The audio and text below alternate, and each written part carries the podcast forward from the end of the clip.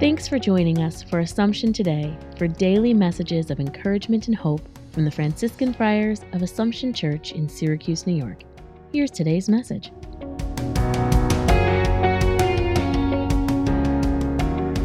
A thought for July the 20th. The gospel parable of the sower always provides us with a lot of food for thought. The seed of God's Word reaches us in many ways. It isn't just from Scripture reading or at the Eucharist. Often events that occur remind us of things we have heard. Experiences that we have recall for us thoughts from other times. Faced with challenge or difficulties, we often connect them with something we already know.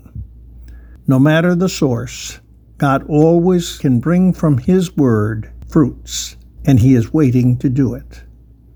Take time today to recognize God's Word waiting to bear fruit in your life. Loving Father, make your Word active in my life. May it bear rich fruit. Thanks for joining us today. Connect with us online at AssumptionSYR.org.